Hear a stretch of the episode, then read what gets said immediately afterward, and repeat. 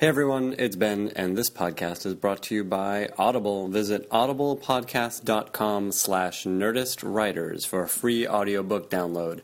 Uh, Audible has all kinds of terrific audiobooks, uh, and they're just like podcasts, only a little longer, so check them out. Uh, a few that I'd recommend, they, you know, there are, I love to read books about um, TV and the TV business. Um, and there are a lot of books about movies, and we know that TV is better than movies. So here are a few that you can check out. Um, definitely check out The War for Late Night, which is by Bill Carter. Uh, it's a terrific audio book. It's 15 hours long, and it's worth all of that time. Um, it's about the uh, Conan and Leno late night war, and I would even say it's better than the book that preceded it, uh, about the Letterman Leno late night war uh, called The Late Shift. So check out The War for Late Night on Audible. Uh, another great book, uh, just kind of about writing, is Stephen King's On Writing. It's kind of the only book you need. It's not about the mechanics of how to write. We're assuming you already know how to do that. Uh, but check out Stephen King's book about writing, and you know if you're any kind of writer at all, you will recognize a lot of the stuff that he talks about. Um, so once again, that link is audiblepodcast.com slash nerdistwriters. You get a free audiobook download. Uh, check it out. And now here's our podcast. Now entering Nerdist.com. It's the Nerdist Writers Panel on the Nerdist Podcast Channel. Ben Blacker talking writing with writers. Writers talking writing can get pretty exciting. The talk can be enlightening. It's very rarely frightening. Ben Blacker talking writing with writers. Welcome to the Nerdist Writers Panel series, an informal chat about writing and the business and process of writing. Each and every panel benefits 826LA, the national nonprofit tutoring program. For more information on 826LA, visit 826LA.org. I'm your moderator, Ben Blacker. Follow me on Twitter at Ben Blacker. I'm the co creator of the Thrilling Adventure Hour stage program in the style of old time radio, available as a podcast on iTunes and via nerdist.com. Uh, I've written for the series Supah Ninjas and Supernatural. With a background as a stand up, our first panelist spent seven years writing for The Simpsons. He's since written for numerous programs, short films, and twice monthly releases the Dana Gould Hour podcast, which you should all listen to. Please welcome Dana Gould. Welcome him back.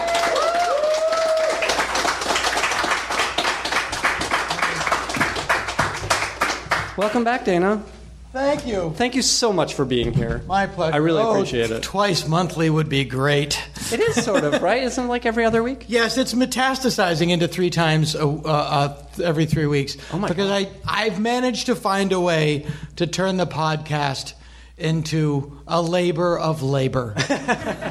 That's what they all are. Yeah, all it's just every podcast is a tiny little bauble that must be scoured over. But it's really, I mean, listen, I'll bring you guys out in a second, but it's really great. And Thank you. uh, we, we won't talk about it because there's, Thank there's you. not a ton of writing involved. No. But um, Well- it's, you guys should, should uh, download it. Thank you, Ben. You were one of the people that convinced me to do it, and I appreciate it. Oh, well, thank you. My wife does not. That's where she and I disagree. And and it's how you can tell us apart. That's the, that's the only way I Yep. can tell you about. With a background as an actor, our next panelist broke through as a screenwriter with the movies Simon Says and Boys and Girls. He created the hugely popular 2008 web series Imaginary Bitches. He is the co developer with Kevin Williamson and the showrunner of CW's The Secret Circle. Please welcome Andrew Miller.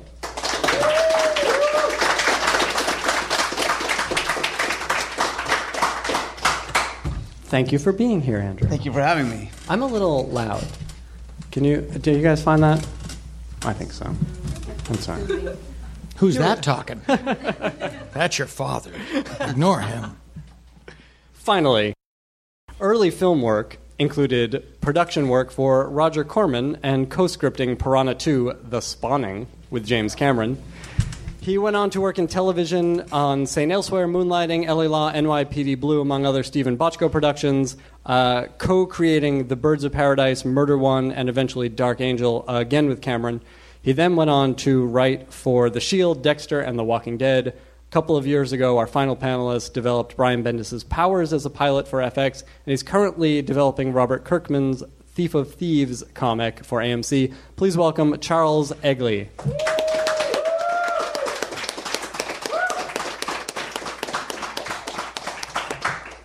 Thank you guys for being here.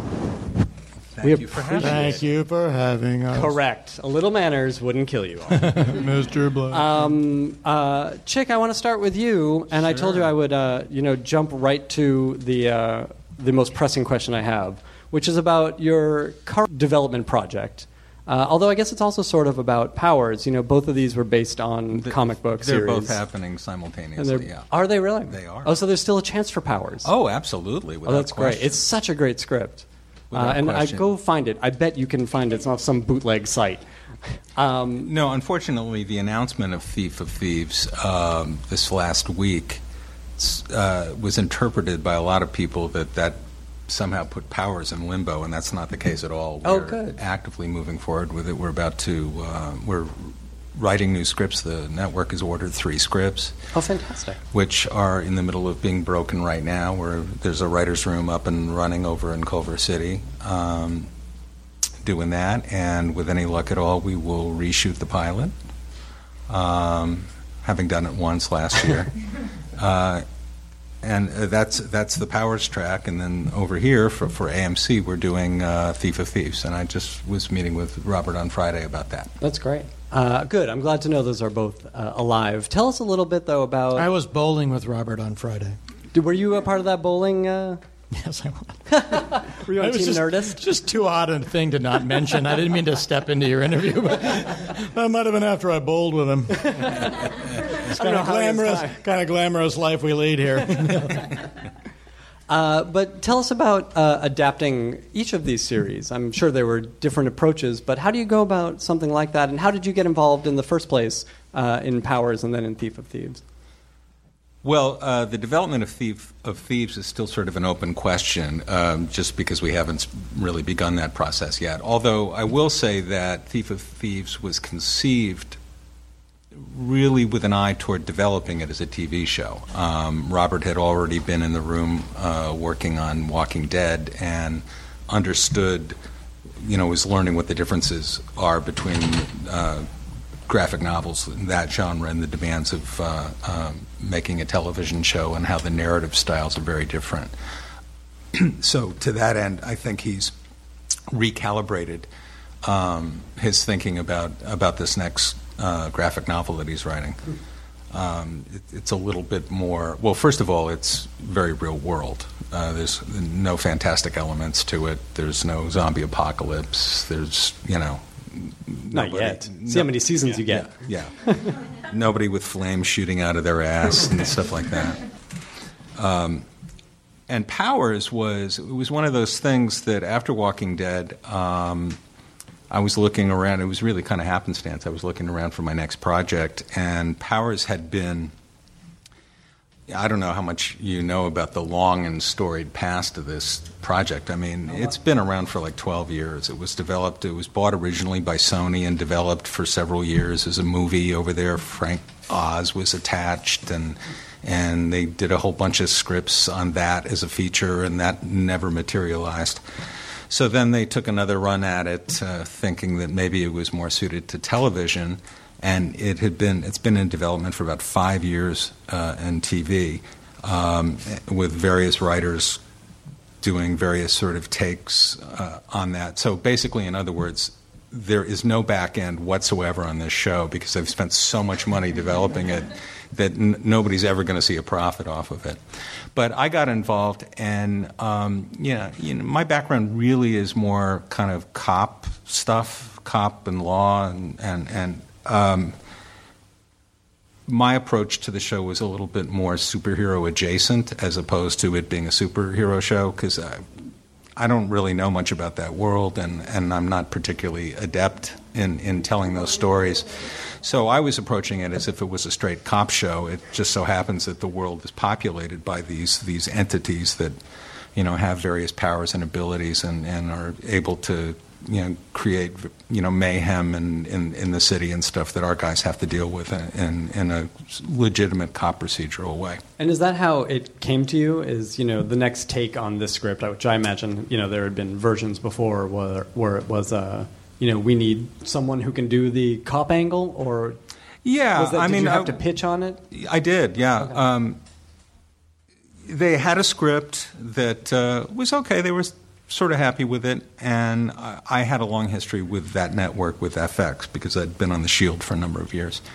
Um, so I knew those guys pretty well, and I came in and just you know vectored away from the superhero stuff and glommed onto. Uh, for those of you who know the comic at all, there's an installment called "Who Killed Retro Girl," and it just seemed to me that rather than wrap that up in a one-hour pilot, the thing to do was really cre- let that be a, a whole season, the 13 episodes, and treat it as you know one murder investigation with you know little uh, uh, weekly stories contained, uh, uh, self-contained uh, narratives, you know, each episode.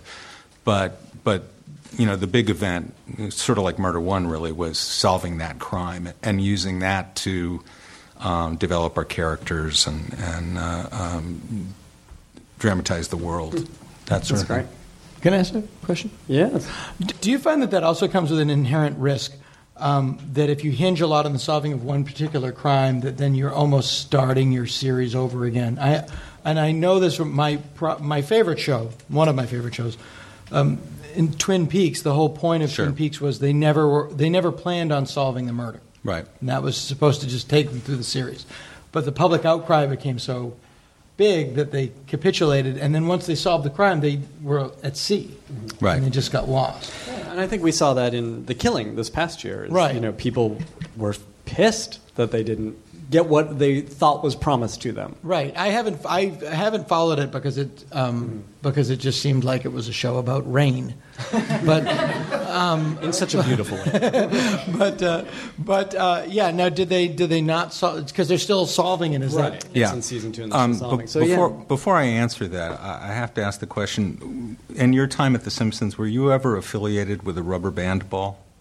I am familiar with the rubber band ball. Did were did were you was it there when you were there? Yes, it was there when I was there. There- you there's a to it? small one. If there's a larger one, I don't know. There's a small. Yeah, because I- yeah. I- did you start that rubber band? No, no, no. I, the Simpsons started. He's worked on everything. you know, the Simpsons started when I when I was on the lot. I forget what show, and it was a little rubber band. Oh yeah, ball. no. It's And now it's like a grapefruit. and and George Miller was uh, involved with the rubber band ball, and Yes. it got bigger and bigger and bigger. And then I walked into their trailer one day, and there was a picture of George Harrison holding. Uh, yeah, yeah. John, and I was just so Yeah, impressed. that rubber band ball has, has since gone on to uh, its reward, but there's there's another one that's now, I'll use the word grapefruitian.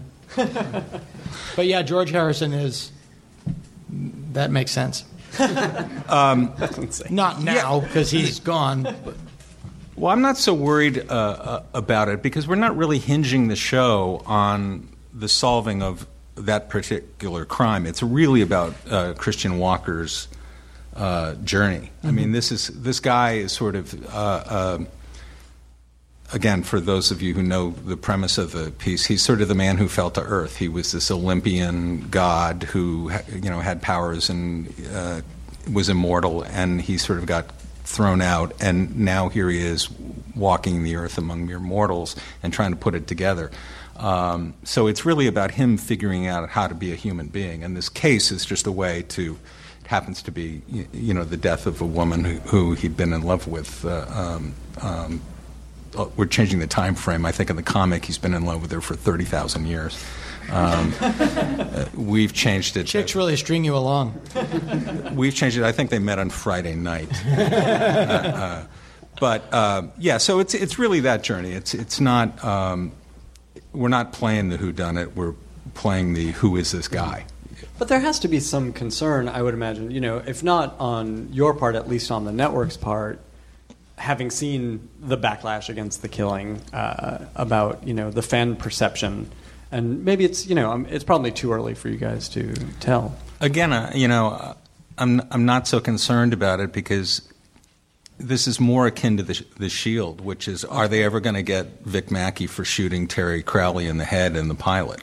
And that can go And for that seven can- seasons. As we It did. Yeah, the killing because specifically, I, and you know, I'm, I'm countering my own argument.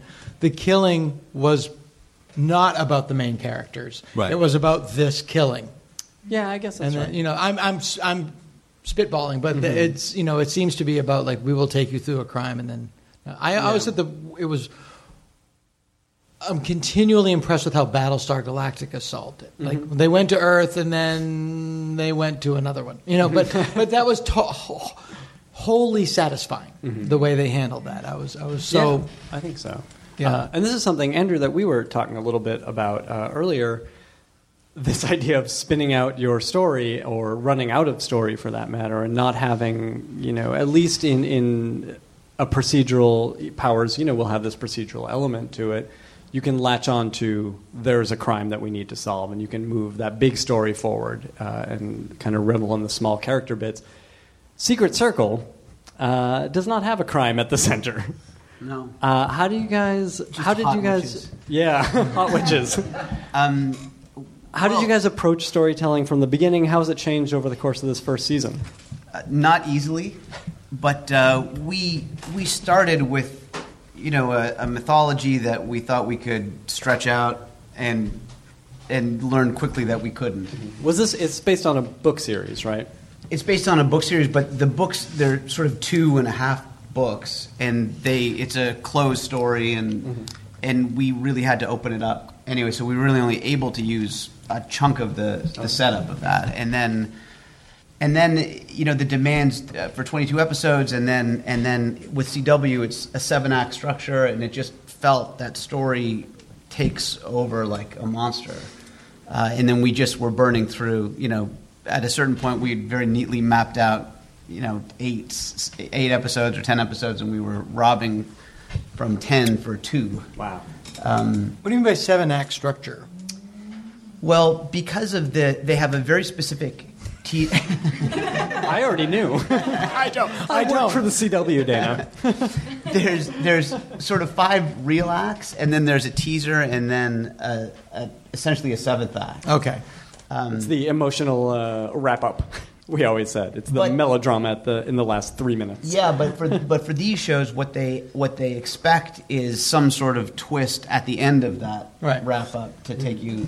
Here, so not not to drag everybody into the weeds, but do you find that a seven act structure is still a three act structure? It's a seven act structure to accommodate commercials, Mm-hmm. but it's still basically you're writing a three act story. The It's acts themselves are sort of ways. false. Yes, to call that's- it that. that's You're still my working on a you know beginning, middle, and end kind of. That's my question, and I'll take it off the air. Thank you, caller. Um, uh, yeah, I think that's absolutely true. The struggle is just coming up with the cliffhangers. With No, because yeah, The Simpsons recently went from three to four to accommodate com- commercials, and yeah, it's it's a it's a, a hurdle you don't need to jump. No, and we we feel it's it. I'm I'm part of the problem, but our our musical stings in the act out sort of drive the story that we're sort Right. of dependent upon. like that, whether you like it or not, there's going to be some boom at the end Right. of it. So there better be something in the storytelling that's justifying that. So But I thought it was interesting what you were saying about like whether it's the network or wherever it comes from that they want a real life or death cliffhanger at the end of or, or preceding each commercial break. Yeah, the, we we tried to squeeze by on some more soapy and emotional act outs, Yeah. and it never quite works out as much as I I mean they they really want six twists. Yeah, but you can, and we've you know we can't threaten to kill six people an hour and not kill them consistently enough to get people are gonna, 22 times a Yeah, they're going to yeah. stop tuning in. Yeah. Yeah. Uh, so so what have you found does work? Has has it become easier over the course of the season? No, no, no, not no, not easier. But we, you know, again, it's the same idea, which is that we we tried to have a, a season long arcing story, and then, you know, visit little pieces of that along the way. Uh, and I, I still believe in that as an ideal. Like it's it's what I like as a viewer. I like the you know whether it's Battlestar, is a great example, even Game of Thrones now. Um, but it's I think that my struggle is the 22 episodes of that. It just seems Yeah. just a lot longer than 13 Yeah, it's a, it's a by like seven or eight. I think. it's a big it's a big order. It's a big order. I, I know. I, I also think that you know, as envisioned, you know, the bloodlines from Powers really can also uh, be traced to you know the structure of Dexter. Um, well, you know, implicit in that is are they going to catch Dexter and are they going to figure out that he's a serial killer? Well, if they do, you don't have a show. Um, but each season has a big bad, uh, uh, whether it's Jimmy Smits in season three or John Lithgow in season four. Um, and yet each episode has a ideally satisfying, self-contained narrative with a beginning, middle, and end, so that each episode has closure, so that you're not just you know telling attenuated story. Um, and at the end of that season, you know, you wrap up Jimmy Smits or you wrap up uh, uh, uh, John Lithgow. I, I would think that th- we would be doing something similar. Um, it gets. I wouldn't want to have to do that for 22 episodes. I mean, I did it once or actually twice with Murder One. Um, that first season was uh, 23 episodes. And Are you guys familiar with Murder One? You're all very young. so Yeah, it's probably Uh, it's a before your great show, and it's on DVD, right? It is. You is, can yeah. It. It's, it's so it premiered terrific. on the It's on- Dumont network. But, But- that was the first. I mean, at least to my memory, that was by far the first season-long arc type. It show. re- uh, real quickly. Murder One was uh, a show that was inspired. It's a show that I did with um, um, Steven Bochco and David Milch, and to some extent, it was inspired by the OJ trial. I mean, we'd been doing civil wars and uh, L.A. law and, and and these law shows, and the idea of doing one long trial and get into all the specificity uh, of you know what really goes on in a trial. Um, we did two episodes on voir dire, um, yeah, wh- which which was pretty crazy. Um, and you know the thing was, uh, it really had a following. The network was really worried about it because they didn't know how to program it. There'd never been anything like that on American television. Um, certainly in England, uh, you know, they'd done that sort of storytelling. But at that time, in American television, it was like a regular viewer was somebody who maybe caught five episodes of a show. Um, it- they just, you know, one hour dramas didn't have that sort of appointment TV that you have now, largely because of the cable stuff. Um, so the second year, uh, well, first of all, what, our ratings began to tail off, and ABC was very worried that we weren't going to be able to hold our own during May sweeps. So they pulled all the episodes out of May sweeps. The best thing you can do to a serialized show. Yeah, and and Bochco went crazy. It's like, wait a minute. I mean, 23 episodes, and we're not going to find out who killed the guy. You know. Uh, um, so they said, okay, okay. So they ran them. They clumped them all together and ran them the last week of April. And what happened was, the ratings, like on Monday night, it was you know still an astronomical number now, but like a 15, and then it went to an 18, and by, by Wednesday night it was like a 22 share, and they went, oh, oh, okay, so maybe if we run these things together, um, you know, there there is some promise there. So the second season, what we did is instead of pulling the train of 22 episodes, we divided the season up into three parts. So there was like uh, three seven episode arcs with sort of in different crime cultures, um, and that worked out better. But um, That's really interesting, and it's not something you often get to do. I mean, especially in network TV, in setting up, you know, this sort of macro structure to your show. I mean, in looking at, I mean, uh, Secret Circle, where do you guys have the big picture in your head as you're you're moving forward, or is it just you know playing catch up the whole time? Well, we have a. I mean, we have a big bad, and we have an emotional arc that starts at the beginning and ends at the life or death of that big bad. So it, it, it's it's not unlike what you're describing. And then and then for us, there's just on a week to week level, there's just a lot of supernatural bad guys that that come into play. But I think the difference is that the network unlike uh, in the Dexter model, with us, they they they make more demands on that that much of the story is on that on the larger train. Right. Like in like I think if Dexter were on CW, they would be saying he needs to be trying to hide his identity more. A, a greater percentage of the show needs to be devoted to Could that. he kill someone every act But while know- drinking a Snapple? Well, the knife is hovering at the end of the act, and then when you come back, Oh, this- but uh, but Murder One, I, I I use Murder One like as a as a huge mistake for a long time. I kept citing Murder One as an example of because I thought it was so I thought it was so well done and so interesting all the way, but but um, all the way through the season. But uh, I remember s- I had I was adapting the movie Go for Showtime, and I said I said I want to do it like Murder One.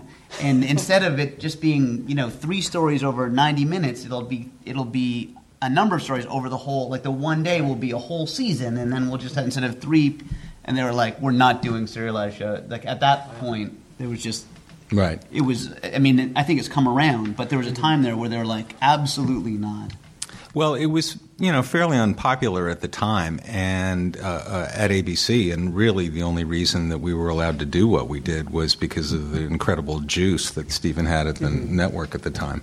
Um, um, I think absent that, I mean, if it was just me coming in off the street, that show would have been canceled after five episodes or something.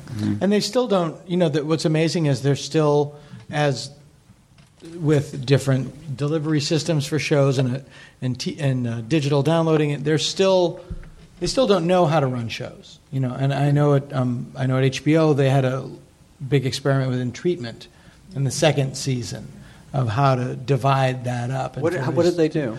they broke it up instead of having it one night every week. I think they had it two, two to three nights, and they would rotate the patient because it was really, if if I recall, it was five nights a week, a different patient each night, uh, based on the show. It was, a, it was a show originally in Israel, um, and who knew Jews went to the psychiatrist?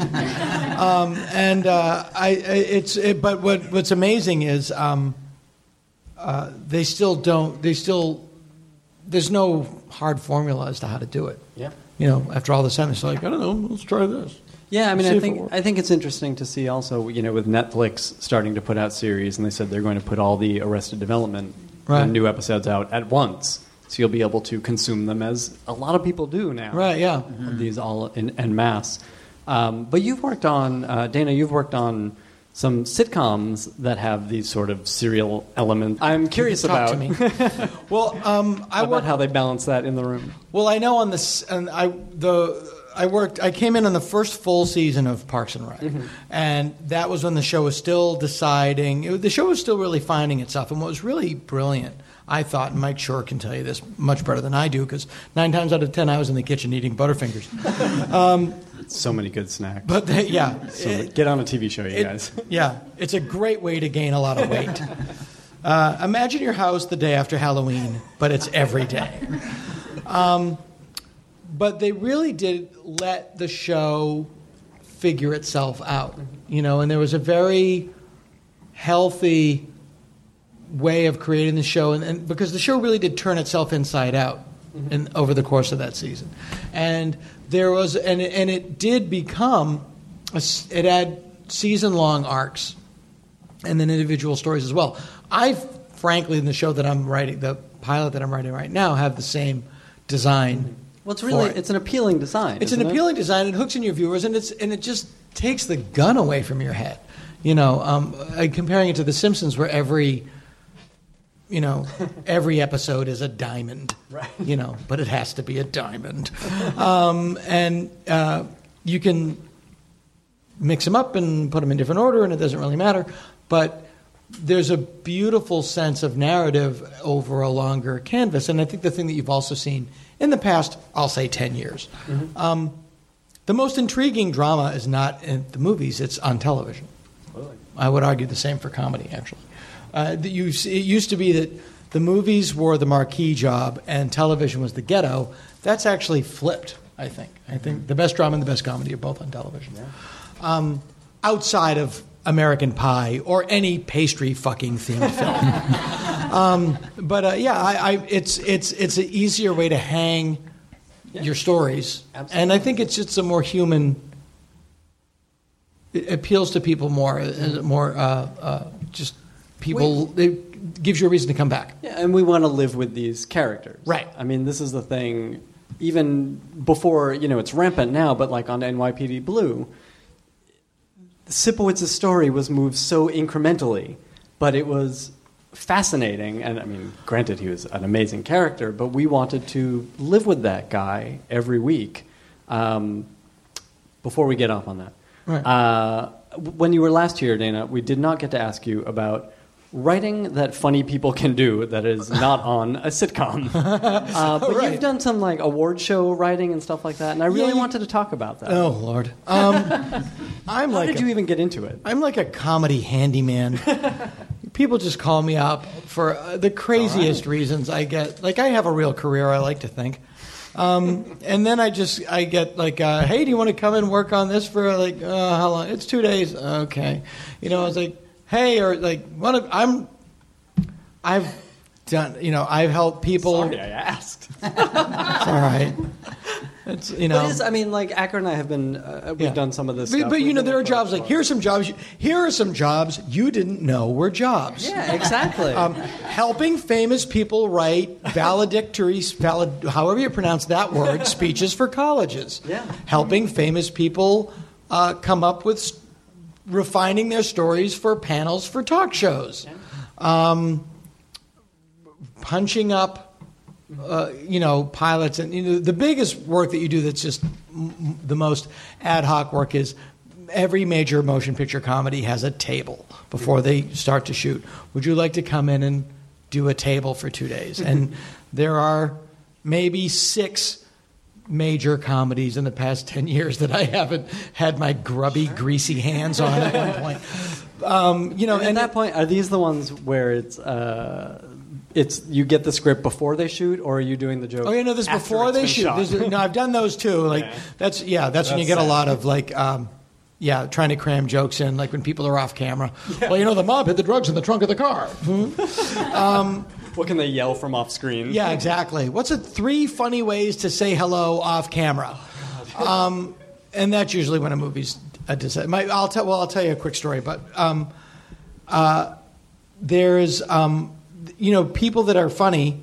Um, there's a big need for you, but it's it's always at the last minute. You know, like- what normally happens in the course of a movie is somebody writes a really funny script, and then they develop the movie, which means that the actors come in, and every actor wants their part beefed up a little bit, and everybody has nine or ten small changes, which, as a result of pleasing everybody, only results in about ninety or hundred small changes.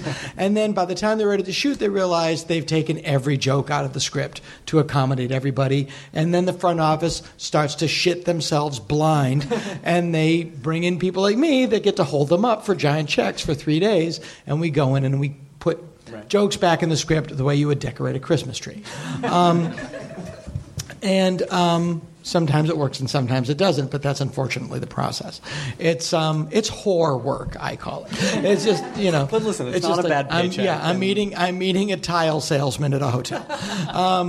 It You're is a paycheck. with other funny Oh, yeah, hang out with funny people. You have fun. They buy you lunch. It's great. But uh, the point is that there's always, you know, the, in comedy specifically, um, in the development of comedy, comedy is rarely the priority.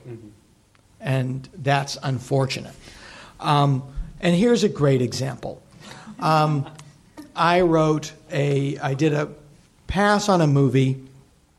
Um, I don't want to. Uh, American Pie. no, uh, I don't want to say the title. It rhymes with John Tucker Must Bly.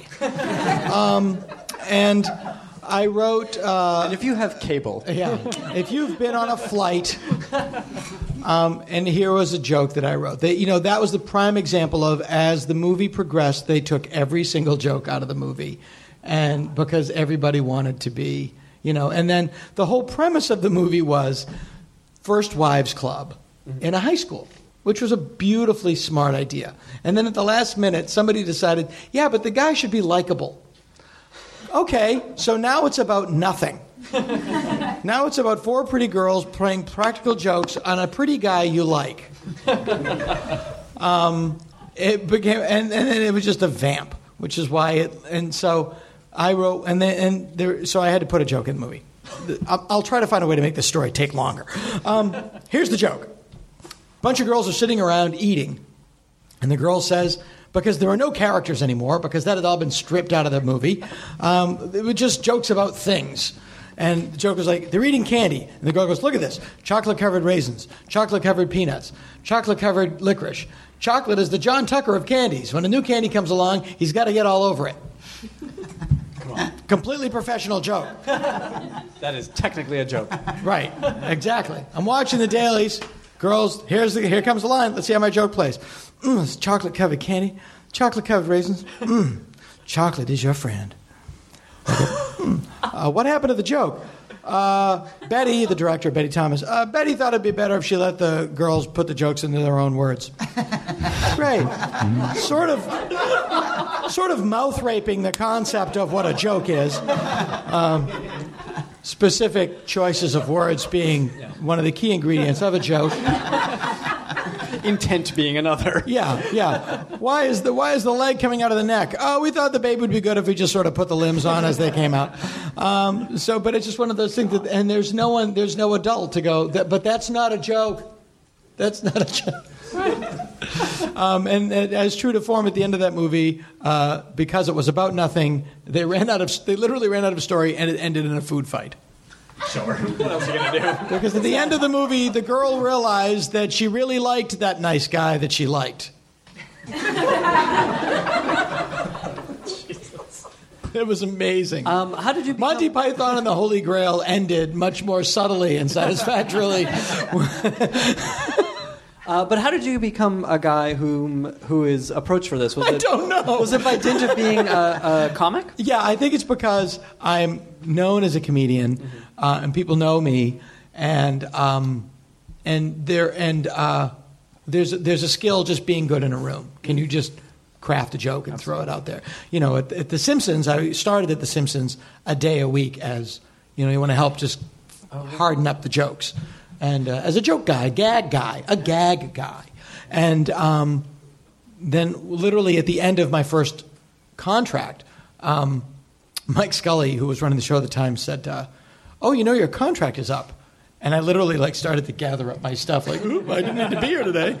Um, and he said, uh, Your confidence. yeah, I know. Like, I could be home watching porn on the internet. I don't need to be here. Um, and uh, and he just said, uh, "You want to come every day?" I said, "Sure, Mr. Scully." And that's how I got my. That's how I became a real writer. Um, this idea, though, of you know being good in a comedy room is one thing. Um, I'm curious about some of the rooms you've been in, uh, Chic. We'll, we'll get to the Corman stuff, which I want to talk about. Oh, okay. But uh, talk about some of the rooms you've been in. I mean, you've been in some, the rooms of some kind of huge shows, NYPD Blue and LA Law, uh, as well as you know shows you created like Dark Angel. What is it to be good in a, a drama room? Well, every room you know has its own chemistry. I've actually have been uh, moonlighting was a was a room that was actually split between comedy writers and drama writers, which was hilarious because I mean I have so much respect for what you guys do. I, it's just like a whole other craft, and it's a whole other energy level, and and it, it's it's really cool, and it's it's really it was wonderful training because, um, you know, you figure out how to craft jokes and, and and how things work, and it, it, it also has to do with just crafting lines of information. You know, uh, uh, um, one of the, one of the things one of the things that I learned actually from the comedy guys was exposition is always the enemy of any TV show, but inevitably you have to have it. So it's much better if you can bury it in attitude or comedy. Uh, if somebody is like furious at somebody and they're fuck you, uh, you know, blah blah blah blah blah, and meanwhile you get all that exposition out that you that the audience needs to understand so that you can move to the next scene. Or alternatively, you can do it with humor, and it just it's a spoonful of sugar helping the medicine go down. Otherwise, you get lines like, "How long have we been brothers?"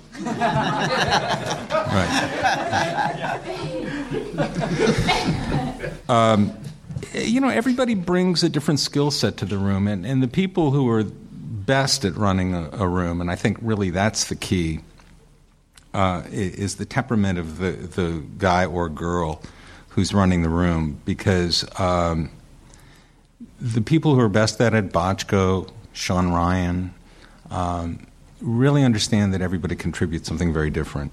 And I mean, it's a little bit like, uh, uh, you know, it's an analogy that gets uh, uh, overused, but it's it's a bit like a you know a jazz uh, uh, ensemble or something. I mean, that person does something really well, and this person really thinks about things in a completely different way, and this per- person's really funny, and. Uh, um, you know, if you've got Kurt Sutter in your room, you're wondering why he's not a war criminal. uh, um, but he brings his his uh, uh, skill set to things, and somebody that understands how to craft that and how to let it all be.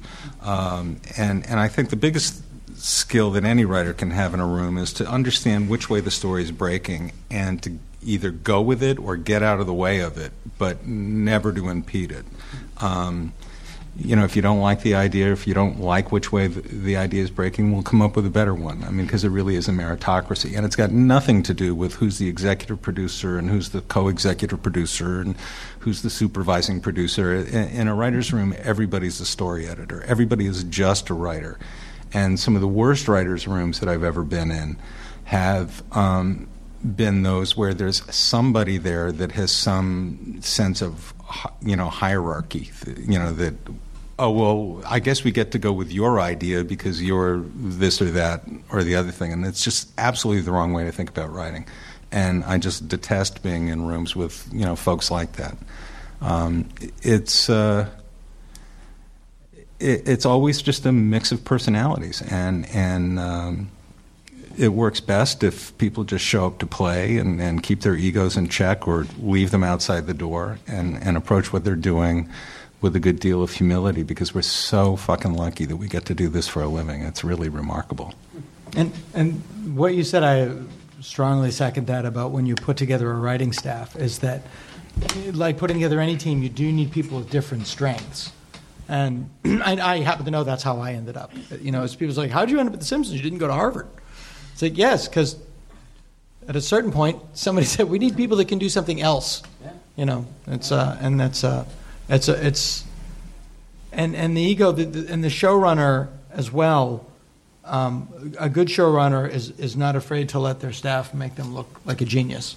Without you know, a lot of times you don't have to push that hard. You kind of let a, let the an old express let the horses run a little bit. They can, It's amazing what can happen. I was actually going to open this question to you, Andrew, uh, as far as putting together a staff. As a genius showrunner. As a genius showrunner. yes. Um, but as far as putting Yes. together a staff, you know, when you sat down at this time of year, I would imagine uh, last year, looking to put together the staff for uh, Secret Circle, what were you looking for? What kind of writers? What kind of personalities? You know, you must have met with dozens and dozens of writers at all levels. I- it was a little bit like like putting together a fantasy baseball team to me. But I I I I, I like nice people to begin with because it just felt like we were spending a lot of time together. So we had a lot of nice people. In our case, there were a lot of reasonably funny people, just because it seemed like at three in the morning you need someone to crack a joke now and again. Um, and then and then in our show, there's a there's a blend. You know, there's mythology and genre and romance and teen soap, and we tried to get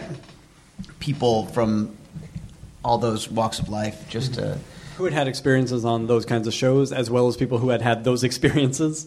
Yeah, yes, and then because we were picked up late and and you know we didn't we were a, a new show and couldn't choose anyone we wanted really. So we there's people who you know people who like genre can and maybe never had a chance, but that were excited by it and. Did you have this conversation a lot? It's about witches. No witches. we still do. um, and, and yeah, and, and there's witches. You had to, you know, you had to in the genre world, you had to, you had to be able to roll with witches as opposed to. They have sort of a stigma on them, don't they? Yeah, it's- vampires it's- are cool, but witches. I was pushing for mummies, but the network didn't go for it. Every, But you mu- also- every mummy pitch we did at Supernatural got shot down. I'm not even kidding. they're all they're all sponsored by gauze companies. Um, but but you have to when you do a genre show, you have to really have your rules in in order and and witches unlike vampires don't have those hard and fast rules like vampires they play with them every year but uh, you know there's always like, there's there's a lore. There an exi- there's an yeah. existing lore. And they witches always we change know- the rules. Yeah. Well, as you know, I can be in the sunlight on a Tuesday. What? but but but witches, it's a lot more. Um, uh, loose. Did you have a, a Bible, or did you have to sit down like, okay, they can do this and they can do that? Um, you know, how how extensive was that before you got going?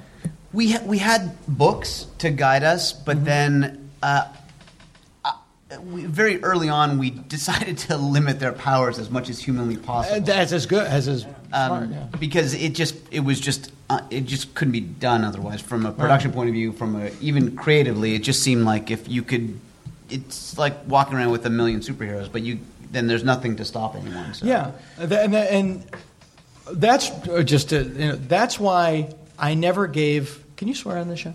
I prefer it. On a podcast. Um, I never. Can you swear on a podcast? Yes, Grandpa, you I can. never. I don't want this to be played back on the cinematograph. I never gave a fuck about Superman ever.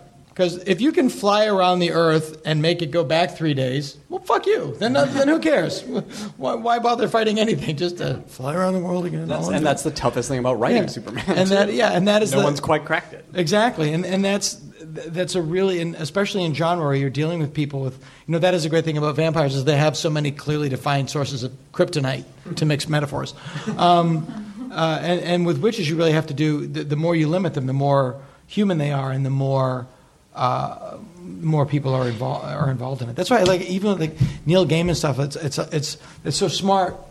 Um, not thief, but you know, to take like former gods, people that knew that power, and put new restrictions on them. It's such a compelling story. It's what we've been spending actually the last few weeks doing as we're, you know, gearing up to reshoot the pilot, uh, hopefully, and, and do these new episodes. I, I spent a week with Bendis up in um, Portland, you know, really trying to nail down a very simple mythology that's easily articulated to. Um, and we were talking about this a little bit earlier. One one of the reasons why we're redoing the pilot, the fan base seemed to grasp the show. It tested very well. People that were, you know, used to genre storytelling.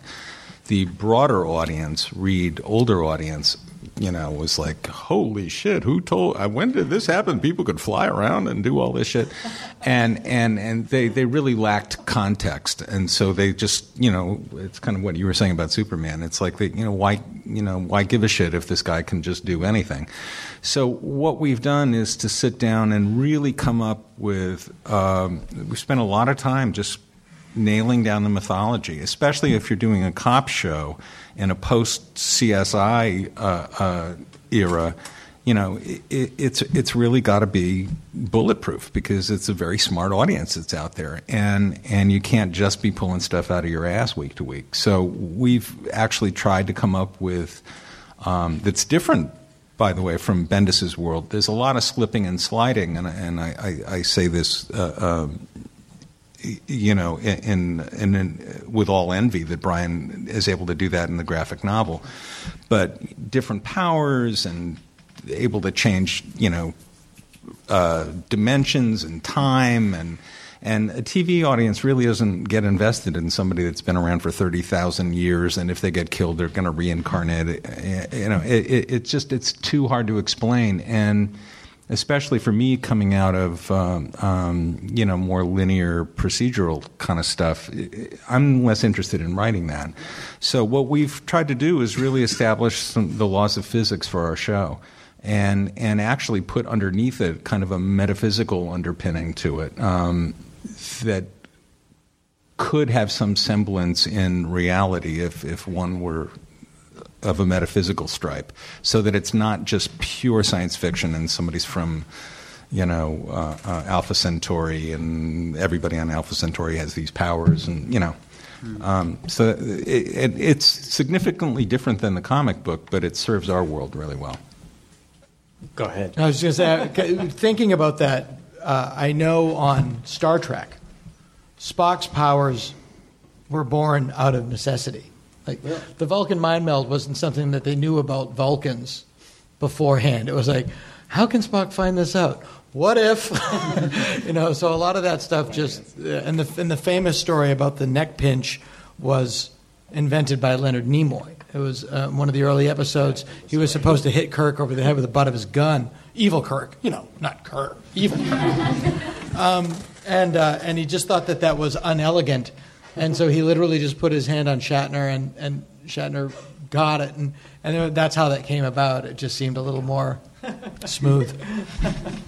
Uh, was there? Did you feel like there was uh, freedom coming off of Walking Dead, which you know has this strong source material, um, but veers pretty far from it pretty quickly? Uh, did you guys feel that freedom in Powers, uh, or, Oh. or had you felt it before? Well, I mean, you know, what you don't want to do is is just simply dramatize a graphic novel that's out there that everybody already knows the outcome of. I mean, you know, But I think there are a lot of fans who wish that is what people did. You know, I mean, I feel like The Hunger Games is, is sort of a testament to that, where it is just a dramatization of that Well, book. I mean, with Kirkman, what they've done on that show, what we sought to do uh, in my time on the show was, uh, you know, to borrow some of the tropes of the genre and some of the big set pieces, you know, the governor and Michonne uh, and and uh, um, the prison and the farm, Hershel's farm, and stuff like that as places to kind of tack to in storytelling, um, and certainly the the the big three way with. Um, you know, Shane. Shane, and and uh, Hershel, by the way, deceptively good bowler. Oh, really? No lie, I'm not lying. Uh, but uh, you know, with Powers, again, we, we have this universe of material to pick from. We've got 13 years of stuff, and so it's there's no excuse that you can't sit there at season three, uh, uh, episode two, going, well, I, I guess we're done with the show. We're out of ideas, you It's- know, it- because it's all there. It's difficult when you do that because I, I found an example. I thought The Watchmen was a very faithful adaptation of the graphic novel, and as such, a somewhat lifeless movie. Uh, it, it- it's sort of like uh, there, there's such different, uh, sort you know, um, genre, whatever delivery systems of entertainment. There's a there's one word for it. Oh, if only there was a writer here someplace. Um, media. Thank you, medium. Thank you. Um, and then, and then on the other hand, I'll give you an example of it being pulled off wonderfully in a, in a movie. I thought L.A. Confidential was a beautiful stripping away, boiling down, and reinvention of a beautiful novel. And they took the the essence of the novel, but then turned it into a movie. And it's you know it's, it's, there's such different disciplines. Sin And, City uh, to me is the it, for me was the worst example. Even better, so yeah, because it was so like it seemed like the goal was to be exactly the graphic novel, Right. and in so doing, it felt like a It's not a movie. Yeah, not Right. it was. They just took out the point of making it into a movie. Yeah, the thing does have to live on its own. Yeah. That's interesting. And some things are, and I think it's fair to say, you know, some things are just better in their form. Like every time I hear that the newest attempt at turning geek love into a movie has fallen apart, mm-hmm. I'm happy mm-hmm. because that, I just don't think that that's a good. You know, it's it's it's an it's a story about people's. It's a, it's it's about how people's personalities, and it, it, it's an interior, it's a very interior story, and it's like some things. It's the reason The Great Gatsby is never a good movie because it's an interior story. Well, Um, this is uh, he's not here, but a friend and they're of mine making is- it for the third time. Yeah, anyway, a friend of mine. this adapting- one will be great. It'll be in 3D. A friend of mine's adapting Neuromancer right now, Mm-hmm. and it, and it's that that's the same. It's impossible to do it directly, Right. but he's but he he's got William Gibson who's pushing him to, to take it in completely other directions. Great. That's good. What Yeah. the book was, but That's smart. Yeah, Uh, and again, I think as as more and more TV is being adapted from other media, it's a good thing for us to look at as you know beginning writers, even in our specs. You know, there's stuff that's out there that is in the public domain. Go write your version of Tale of Two Cities or something. You know, write that pilot and make it your own. And Yeah, you know, it doesn't need to be a slavish recreation. Yeah, no, and that's all. You know, it, it's it's amazing the shows when you when you boil them down. It's like, oh, that's just this. You didn't know that? That's just this. Uh, incidentally, before I get to, uh, I think what will be my last question, then we'll open it to you guys. Um, is Game of Thrones like that? Is it a slavish recreation of the books? Do you guys know? I haven't seen it. No, it's not. It's not. No, it, it's it's it, it, it hews close to the book, but it drills down a lot more. And um, and different different characters. I know, like Half Man, because you know Peter Dinklage is such an amazing uh, actor, and and gives what, such a contemporary performance Yeah. in a in a period piece, which is really difficult Yeah.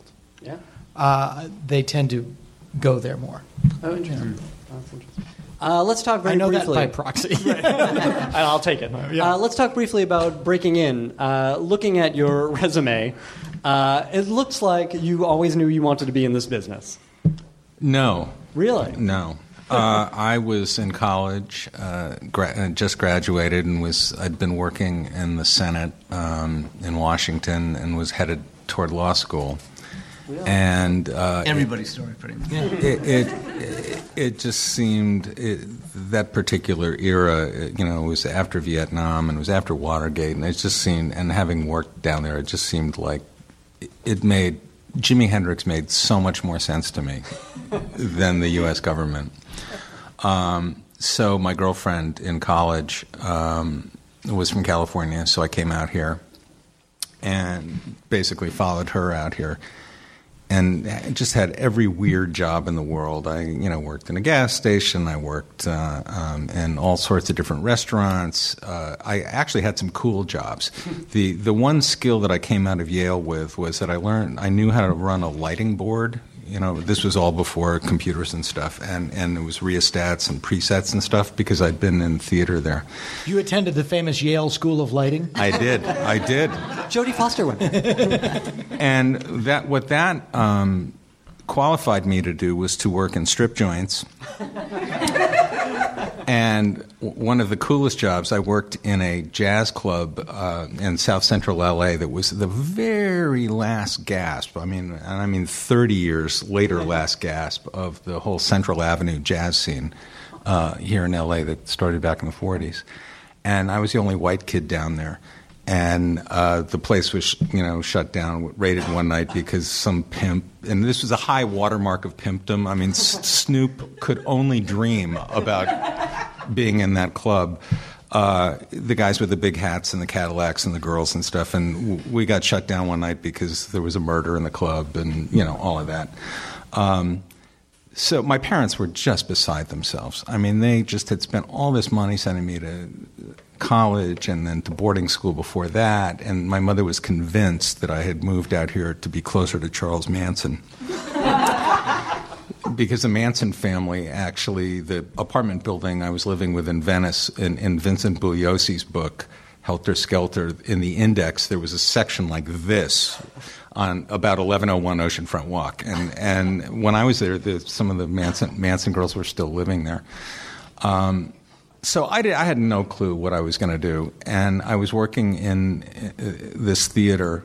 Um, I had all these different theater jobs. I worked for a transsexual revue called French Dressing. Um, At least it wasn't called Roquefort. and there was actually a girl who was a real girl who was a waitress there who was working for Roger Corman and said, "We need somebody to be a PA on this Roger Corman a lighting m- movie." No, no, no. It's just they needed a PA, and I had a new car. I had a 1974 Ford Pinto, and I was hired because I had a nice car. And I could pick up Cloris Leachman at her house and bring her to work because nobody else either had a car or they had a shitty car. So um, I was hired on this movie that I actually never got paid for. Uh, it, was a, it was a Roger Corman movie. It was called Bloody Mama. Um, With Shelley Winters? uh, yeah, yep. I believe I have that poster. And um, um, my job was to pick up Cloris Leachman at 5 o'clock in the morning in Mandeville Canyon. So I pull up and I ring the doorbell, and Cloris Leachman opens the door. What, she's probably 40 back then? Opens the door, dripping wet, stark fucking naked. and I immediately, I'm so fired, right? So she gets in my car, and um, I'm, she had, I just remember she had the strongest perfume on that stayed in the vinyl interior of my car for about six months. and she just started screaming at me. And she was going, You pathetic little piece of shit. And I, you know, I had no idea. And this was her warm up stuff to go do a scene in a Roger Corman movie, but I didn't know. And um, so I sort of insinuated myself into this orbit of of people, and you know there were a few of us knocking around back then. Jim Cameron was trying to be a, I think he was an assistant art director. Um, Gale Hurd was a, a second AD. Um, Joe Dante was an editor. I mean, there were, you know, just everybody was trying to get into the business. And so I ended up working on that. And then I became the first AD on Piranha, and I was the worst AD in the world. Um, but that was pretty cool. And, the, And was it just by you know being in this group at this point, Yeah. and they were like, "You"? Yeah, pretty much. Yeah, and I'd been an AD on a commercial in New York or something. But Bradford was enough for him. Bradford Dillman pulled me. He was the star of the movie, Roger Corman movie. He pulled me aside one day and he said, "Chic, you know, you seem like a bright guy, but you are just the worst assistant director I have ever worked with. You're just terrible." An AD has got to be like two thorns that protect the rose, and you're you're just awful. But people tell me that you know you have aspirations to be a writer. I suggest you go and do that. So I did that. I started doing that, and I wrote a script for Roger that was terrible. It's called called Meltdown. Funnily enough, about um, a creature in a nuclear reactor, and I didn't, never had written anything. I mean, the, I teach writing now back back at Yale, um, and one of the things that I always talk to people about is I'd spent all this time over cultivating my critical uh, faculties, but that's very different than being able to sit down and write. So I really just through trial and error had to learn how to write, and and endlessly having people throw scripts back at me and firing me and telling me I sucked. The cool thing was that I actually learned while getting paid. Um, I did. Uh, uh, Jim and I. I came up with the idea of Piranha 2, which was like, okay, what if these carnivorous fish get into like the Mississippi, and then they get into the Caribbean, and they breed with flying fish, and then they attack a bunch of penthouse playmates on a bareboat charter who are all naked, and they're ripping through the sails, and they're biting them and stuff, and they just looked at me and went. Sold. We're fucking doing it. How quick can you have a script? So, uh, Jim and I did that movie. I wrote a terrible, well, fairly awful script. Jim rewrote it, and I remember reading it and going, Jesus, I really have to learn how to write. This is pretty good. And from there, I went to uh, the uh, my favorite credit actually uh, was Deadly Eyes, and that was about giant rats attacking teenagers um, principally girls, high school girls who had had sex with their boyfriends because they needed to be punished by, by flesh eating rodents. And this is all before computers and stuff. So it's the first Catholic rat movie ever. the it was Scatman Crothers' last movie, and he had just come from The Shining, and he showed up on our set, and you know, I mean, we had like a dollar twenty to make a movie, and my job, having I was, I'd written the script, I was a producer on the movie, and principally my job was getting scoring weed for uh, Scatman uh, to keep him happy. You had good contacts downtown. Uh, no, this was in Toronto. Uh, but anyway, the, this was before computers, so the, the rats were actually dachshunds in rat suits. and, um, the, you know, we had these rat suits made that we put, we had like 20 dachshunds up in, in um, uh, Toronto, and we would put them in these suits, and then between takes, we'd take their heads off, and they little tiny heads, they sort of looked like football players and, uh, and then we put the heads on, and then Scatman had like dog food in his pockets, and he'd go running through the sewer, and the dogs would chase him. And, and of course, we were doing this without on the track without sound, but on the set you could hear this muffled woofing, you know, inside the, the rat suits. And every now and then a leg would pull up inside the suit, and then the dog would start spinning around because it was only on three legs. And sadly, one of the dogs died. The dogs were from Pasadena, uh, excuse me, uh, Palm Springs, and they were insured for five thousand dollars each. And my job as the co-producer on it was to call the insurance company and file a claim. And I was told that uh, we had a one dog deductible. so um, the movie came out, and I thought I had made it. I mean, there was a full page in the LA Times calendar section, and I thought, okay, my career in, as a screenwriter was like off and running, and I, I didn't work for two and a half years. I was, you know, back pumping gas and working in, in uh, restaurants and stuff. And I sort of happened into St. Elsewhere, and that's really where I learned how to write. Did you? And how did that? How did you happen into it? Was it uh, the usual method of meetings and samples, or did you know someone involved? Um, when I was going off to do the Rat movie, um, there was a guy who was a failed playwright who had come out here uh, who knew Bruce Paltrow. And he- Actually, it was a dachshund in a playwright suit. he needed a place to stay, so he stayed in my apartment while I was out of town, and that was Tom Fontana. Um, and um, there was a famous New York playwright who they'd given an episode to, and he came out to write this thing. Only he nobody knew he had this terrible fucking cocaine problem. So he wrote, went off to write a script, and it was supposed to be the big script of the season. Blythe Danner was in it, and you know it was supposed to be this big deal. And he turns in 170 pages of blah, blah, blah, because he was just on a jag. So Tom and, and the writers on the show um, had to turn their attention to fix that in like three days, and that meant that the next script up wasn't being written. And my friend and I, uh, he had written an episode of Family. Um, we were working on something, so they said, "Well, you come and bring your friend," and and that's how we ended up getting on staff. and you just a little bit of show business lore. Bruce Paltrow and Blythe Danner met, Uh, well, they were already married. at already married, had a daughter named. Gwyneth.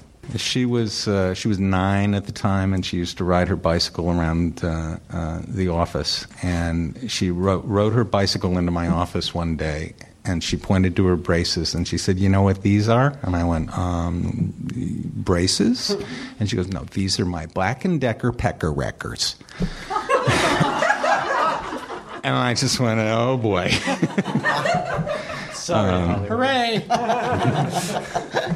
Uh, Andrew, let's talk about where you came from, how you broke in. Uh, you have a background first as an Hang on, I have to cancel a date with Gwyneth Paltrow.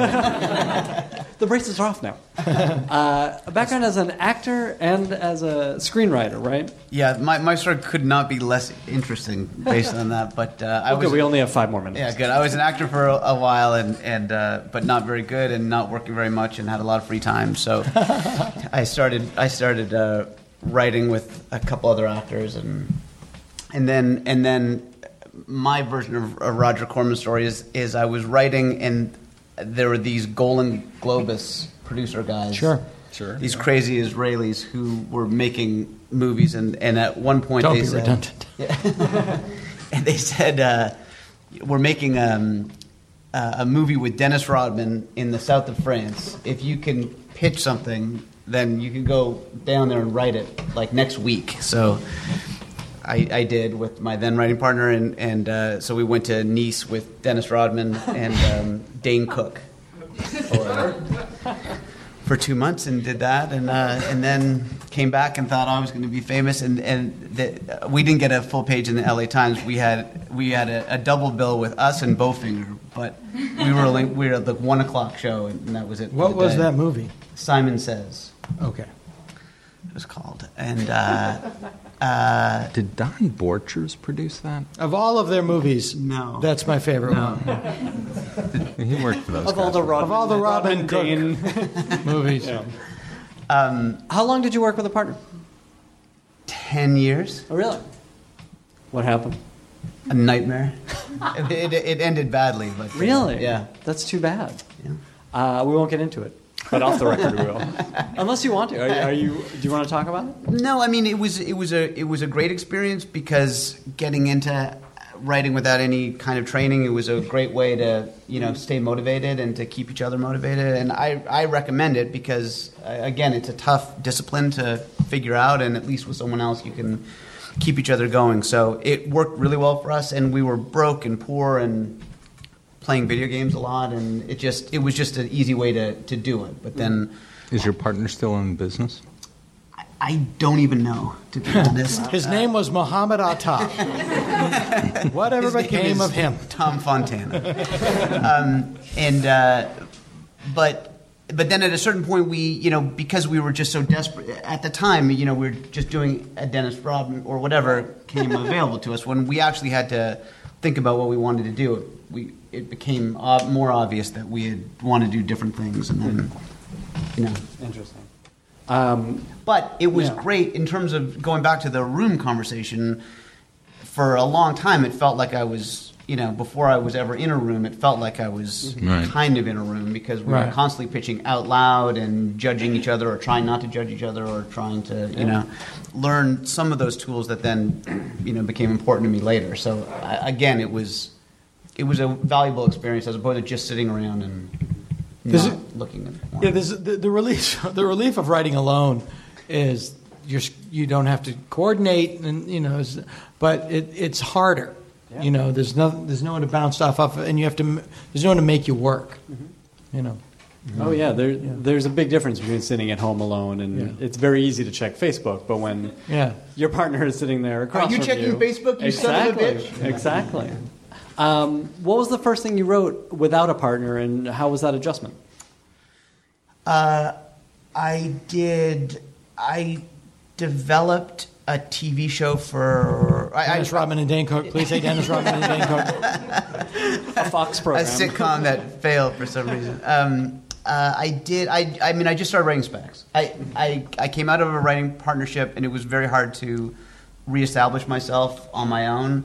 So I just started writing specs. I did this web series uh, just to try to figure out who I was on my own as a writer, and then and then eventually, you know, just kept writing and getting rejected, and then finally, you know, pitched something to CW and and uh, and sold it, and then Sci-Fi, and just started working my way up again. Interesting. So it really was like starting from scratch in a lot of ways. It was totally like starting from. Scratch. I mean, other than some, having some experience, it was.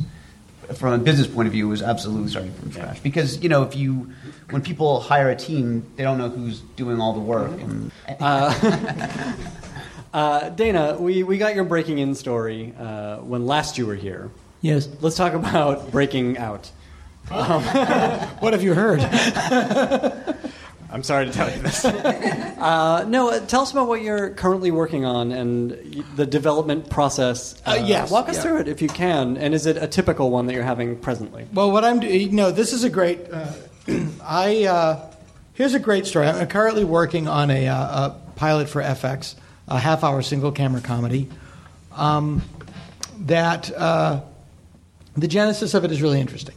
Um, the, the, the, the the cover story is uh, I'm creating a show based in the music industry, and uh, it's produced by me and Dave Grohl of the Foo Oh, Fighters. we, yeah, we talked about this a little The bit. Foo when you were Fighters. Yeah. Um, and the way it came about was um, I was writing uh, a movie for a producer at Warner Brothers called Alternadad, based on uh, a book by Neal Pollack about, you know, what happens when a ro- young rocker has a kid and how you adjust your psyche to I'm also a father, but I still feel like I'm 21. How does you know? It's it's about growing up when you're too old to grow up. And I was a big fan of the Metallica documentary, Some Kind of Monster, and uh, and fascinated by psychiatrists in that world. My friend, uh, I have a very good friend who is a very close confidant of Brian Wilson's, who, when Brian Wilson was famously living with his psychiatrist, uh, my friend was on a beeper in case Brian Wilson, psychiatrist wanted to get a hold of him. and being a musician, I was just like, "Why'd you wear it?" Thank you. you know, and uh, and I'm just and if you ever watch Let It Be, the Beatles documentary when they're breaking up on camera, you just it, it would have been so much different if just one guy who was not afraid of them came into the room and said, "You're being a child, you're being passive aggressive, you're being manipulative, and you're checked out." Um, it would have been really interesting to see people that don't hear no a lot hearing no. And I said, there would, there's, a, there's a movie in there someplace. I don't know where it is, but there's a movie in there someplace. And me and this guy who's very in the industry kept batting it back and forth. We could never come up with a movie that was better than the one that had already been made, some kind of monster. Uh, and then one day, out of the literally out of the blue, he just called me up and said, "What if you did it as a TV show?" And it was like, like ah, that's great. And so I came up with a story, not wanting to just ape what I'd already seen. Came up with a story about a, a, a band that was a young band on the cusp of breaking uh, breaking big. Uh, they had like two big albums, and were on the cusp of like really cementing themselves or falling apart. And the third album is usually when that happens. And uh, what if the therapist was actually in the middle of a nervous breakdown as well. And through a situation of circumstances, he's the only person they'll go with. Uh, and but the thing was, you know, in this environment, you know, the way to sell it would be also, you know, we want to invest. I wanted to invest it with a, a sense of legitimacy and, and realism. So I know people that know Dave, and I brought it to him, and I said, "Would you like to be involved in this?" And sort of grandfather, and you're is a great resource for when I go into the bullshit area, and and just keep it honest and keep it real, and also to take the Monkees off it. You know, this isn't the Monkees. This is a this is a show about real people set in that world. And um, and that's how it came to be. So I'm currently writing that now. But unlike Did the you have Simpsons, to go out and pitch it, or yeah, we pitched it only everywhere. No, no, no, no. We we pitched it. Um, we pitched it uh, at uh, FX, Showtime, uh, Fox, NBC, a couple places. Um, NBC's reason for passing was interesting. We don't think the rock stars would be believable, which is interesting because the last time I checked, they were real. um, be that as it may, uh, I thought FX afforded us the most freedom to do the show that we wanted to do. But, and, and I'll, I'll wrap it up on this. it's interesting to write because it is set in reality. It's not like The Simpsons or anything where the, the jokes are all coming from the characters and the situations. It's basically, um, there aren't jokes per se. It's about pe- desperate people in very uh, trying times. And it's the comedy of that. And it feels like that's sort of the way comedy is going, especially on cable. I mean, you look at the Yeah, FX I comedies. Yeah, Louie it's and in its Wilfred. It's in its Archer. home. Yeah. it's it's it's in the right place. Great. It's the right Good. place. And it's been a, a good process, the development. So far, yeah. Yeah, I- I'm I sure hear I'll have some other stories later. Uh, phone in, phone in. As Yes. soon as you get a story. The only thing I can tell you about developing a show is everything is always great. Um, do you guys have any questions? We have time for one or two. Um, just curious where show Bibles play into your development process when you're writing pilots or trying to get a series off the ground. Anyone who wants to answer? I've never really used a Bible. I know a lot of people do. Um, Did you have to do one in developing a show? I, I never have. No, I mean it probably to our detriment on Dark Angel um, because that was a show with you know the, the network could never really figure out what that show was about. Um, so that created enough of a vacuum for them to come in and tell us what it was about. Only that changed every week, so um, they sort of screwed up the show. A, a Bible might have mitigated against that, but my experience has been that if you have a Bible that really lays it all out, then you end up sort of artificially steering toward a point, and you're you you run the risk of depriving yourself of making discoveries along the way. I mean, it's nice to have some sort of big kind of tentpoles, uh, uh, tentpole ideas for a, for a season or even the show in general, but um, we didn't we didn't really figure out what the end of the Shield was probably until the second to last season. But then once we did, we knew where we were headed. The Simpsons, Jim Brooks sort of acts as a human Bible, where he will he is involved in the show still, and he does come in and and uh, at the you know it's like remember the show is this. It's you know it's like don't go too far. Remember it's this, and there's a re you know, and it's all about Homer and Marge love each other, and they have each other's back, and it's a very strong, it's a very strong family unit, and when you'll find that the shows never go too far afield of that for too long, Yeah. and they always they always cut back. Yeah, Tim Long was here a few weeks ago uh, Right, talking well, about that very thing and Right. how uh, it can be terrifying for a writer to go into Oh that God, pitch it's meeting. horrible. uh, not sure if he's going to swing too hard or if it's going to go too Right? far. Yeah, Yeah. yeah. That's interesting. Uh, Andrew, That's jive. He'll say. uh, you had mentioned having a game plan going into Secret Circle. Uh, did you have to do a Bible as part of the development process? Um, I had to, I had to pitch out. You know, in, with the pilot, we had to pitch out the season or a, a, a concept for the season, the, in sort of in three sections.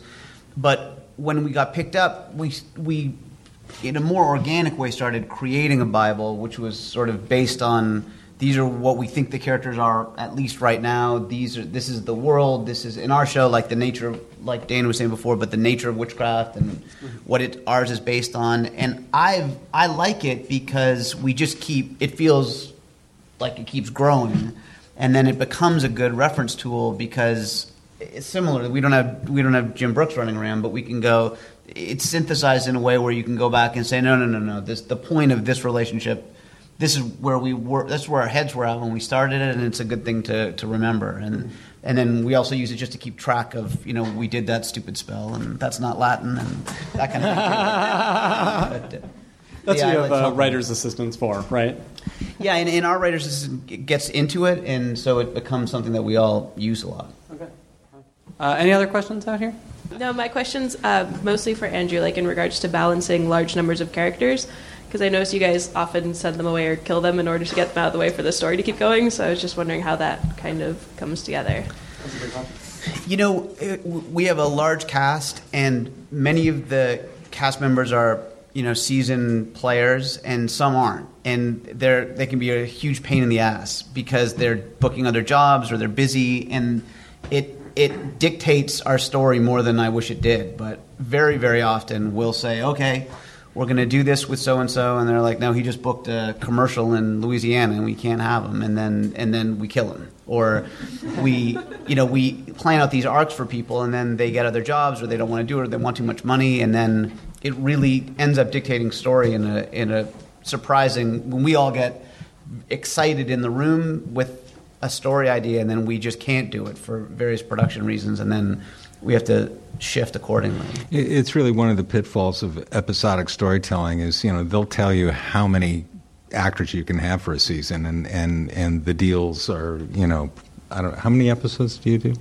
We do 22, but but Right. similar. You know, some are all. We have a very popular character on our show who we can't use for all episodes, like you're saying. So we can only use him for, you know, We- nine we- out of 13. On the Shield, we would have you know series regulars. It's all produced, so that means that you've got to use that person every week. And if the story is veering away from them, and you're that person's getting paid a lot of money, there's going to be some pressure from the network and the studio or whatever. Well, wait a minute, why are we paying this person twenty five thousand dollars if they're not in the next three episodes?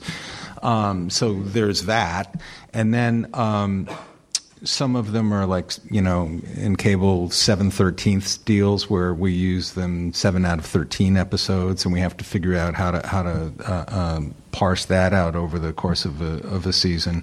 And then uh, um, sometimes you you know you just take a flyer. I mean in the last season of The Shield we had this storyline with Franka Potente and we'd had some pretty good luck that that you know usually Anthony Anderson was an example where we didn't have an overall deal with him, but we kept liking to write for him. And it just so happened that he was available, or we were able to make the dates work. If it didn't work in this episode, could you slide it a week and make it work in the next one? But we had we fell in love with Franka and came up with a cool storyline for her. And then she went and got the Che Guevara movie and was in the jungles of Brazil for like you know six months. And so we just had to write that off. But um, more often than not, we would find that uh, those actors that we really wanted were available, and if there was, if there was willingness on their part to work with us, we would we'd ma- figure out a way to make it work. Would you advise these guys in writing their sample pilots to uh, keep the cast limited, to not write big parts for a person who's only going to appear in that pilot? I mean, uh, it, we I, I I started with a book that had 12 main characters and cut it down to six Yeah. or 13 because it's just it's just too hard. And then if they need to have relationships with people or boyfriends or girlfriends or you know their own stories, it just becomes it becomes tough to do, especially when you're talking about all episodes produced and exactly like Chip was. Yeah, there are a lot of just nuts and bolts uh, things that go into designing your season. That it's not always what works best for the season first. There's a lot of you only have this actor, you can't have this actor, you can't have that many actors. This location. Yeah, you got to make it. yeah. You got to make it work a different way. It, the same thing is true with sets. I mean, if you're going to shoot a show, in in the case of The Shield, seven days, you're going to be under an enormous amount of pressure to make sure that that four of those seven days are shot on the set on stage, you know, in the police station. Same with Powers. Um, because it's simply too expensive to go out on location and do company moves uh, uh, out in the world, um, which means that especially a show like Powers, which is a fairly external show, um, or at least the graphic novel suggests that, we have to figure out a way to bring those stories into the police station so that we can shoot them um, economically and make our days. Because if you don't make your days, you're not going to get picked up. Yeah. Uh, and this is just the tiny Jane Espenson on my shoulder telling you this, but uh, in writing your sample pilots, you don't have to worry about these things if you know they are just going to be sample pilots. Right. You know, put whoever you want in it, put as many locations as you want it. These are things that don't need to be produced. They just have to show what a great writer you are. Uh, let me ask you But guys. don't. But do, I, I would advise. Don't write things that are innately unfilmable. Mm-hmm. Thousands of soldiers swarm the wall because you're just well, thousands of soldiers on horses. Yeah, exactly. Oh, no offense. Um, And al- also, I mean, the, rea- the reality is when Don't, you if you're pitching to HBO, don't write anything involving horses.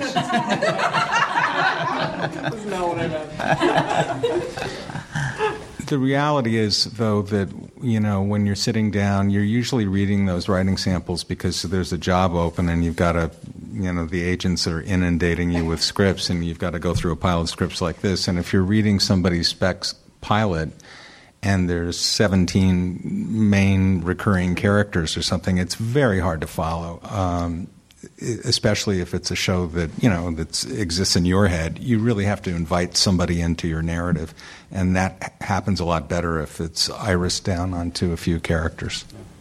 Good advice. Uh, let me just ask you guys quickly before we wrap up. Um, what are you watching on television? What are your current rooms talking about? What is getting you excited about TV or about writing in general? Uh, and Dana, we actually didn't answer this last time you were here, so why don't we start with you? Uh, my, uh, I don't watch a lot of comedy, which is because it's just work for me, you know. So I, uh, I, uh, you know, I, I love Mad Men. I love Game of Thrones. I like big Wagnerian stories, uh, and then I watch, uh, you know, the, if I get to watch three or four shows regularly, because I also have three kids that are little, so I don't watch. A lot of my television is stuff I don't really want to watch. Phineas and Ferb? Uh, a lot of watching that? Phineas. I don't mind Phineas and Ferb. Oh, it's good fun. It's the starter sitcoms on the Disney Channel. It's a lot of bad. Um, but uh, and uh, you know, uh, real time. I watch real time, and uh, and then I you know I watch Chris Matthews. No, just, just- I like Chris Matthews because he's so contained and elegant. Could Sarah Palin make fun of the Secret Service? How's that too good? Uh, Andrew, what are you watching on television? Um, I watch more comedies than Yeah, oh yeah, Seems but that makes perfect sense. Yeah. That makes perfect sense. I watch Community uh, and New Girl and um, uh, and then Game of Thrones and Mad Men and Right. and those shows. But I'm a, I'm a big fan of Community because uh, in terms of inspiration, Because you can tell that everybody on that show gets along so well, on camera and off. Happy family. What a, what a terrible thing now to watch it. It's it's it's less fun for me. I know all the magic though. happens in the hat. Leave the magic in the hat. Yeah. But, But they're an I'm- ambitious show. I mean, I, that, that's what I, what I like about Yeah. Community is is is funny or not funny, win or lose. I, I, I like I like watching shows where it feels like people are leaving it on the field all the time, and it Yeah, yeah. feels like that's a show that I don't think it always works necessarily, but I feel like they're busting their ass to entertain you. Yes. And there's a vision, and they're working hard, and it, it, it doesn't feel like they're they're kind of laying it off easy. So I, I in terms of inspiration, I like I like that because I think it's something good to aspire to. yeah, I absolutely agree. Uh, Chic, what are you watching? I watch uh, Jeopardy. I watch the uh, Jimmy Kimmel monologue every night. Um, I watch um, Curb Your Enthusiasm, Pawn Stars, and A lot of people watch Pawn Stars who do these yeah. panels. Oh, I I've love Chumlee. seen. Uh, Chumlee is the most amazing dude. Oh, I do. I do. Uh, Storage Wars. I watch. And That's the other one. and I watch Breaking Bad. Sure. Yeah. You- Well, we all have to. But it's a job. Uh, please give a round of applause to our panelists tonight Dana Gould, Andrew Miller, and Chic Eglee. Thanks to everyone here at Nerdist Industries and Meltdown Comics, and to 826LA, and to Dan Byrne for writing our theme song. Good night. Now leaving Nerdist.com.